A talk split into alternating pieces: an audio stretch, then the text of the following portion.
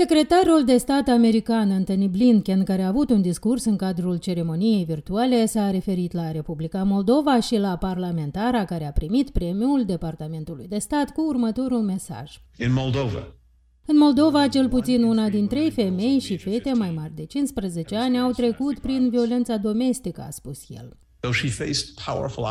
Chiar dacă a făcut față unei opoziții puternice în Parlament, Doina German, o membra Parlamentului, a promovat campania de ratificare a Convenției de la Istanbul, recunoscând că violența în bază de gen este o încălcare a drepturilor omului, a mai spus secretarul de stat american în discursul difuzat în timpul ceremoniei dedicate împărțirii premiilor pentru cele 12 femei. Anthony Blinken a mai spus că deputata moldoveană a susținut implementarea cotei de gen gen la alegeri, Republica Moldova având acum una din cele mai mari rate a implicării femeilor în politică din lume. I was there about 10 days ago. Am fost acolo cu 10 zile în urmă și am întâlnit o președintă remarcabilă, o prim-ministră remarcabilă, ambele fiind femei care conduc țara într-o perioadă plină de provocări, a mai spus Blinken. Contactată de Europa Liberă, Doina German a spus la rândul ei că e extrem de recunoscătoare Statelor Unite ale Americii pentru premiu și că ar fi meritul tuturor femeilor din Moldova, care au luptat și vor continua să lupte, spune ea, pentru drepturile femeilor.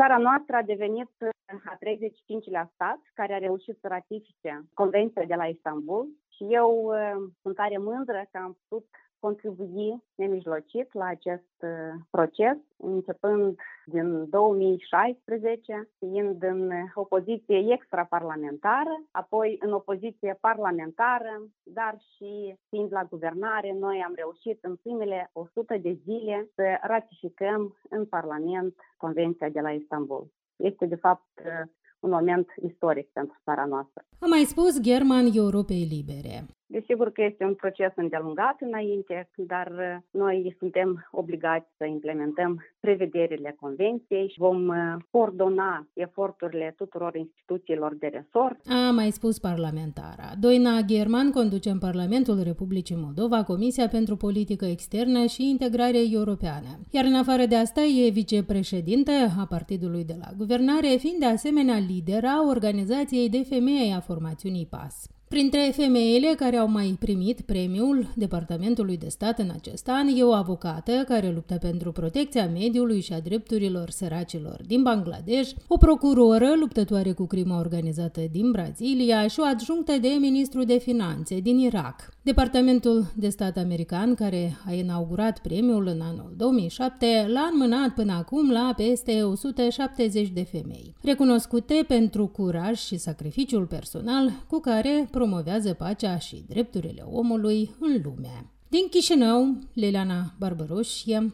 Radio Europa Liberă.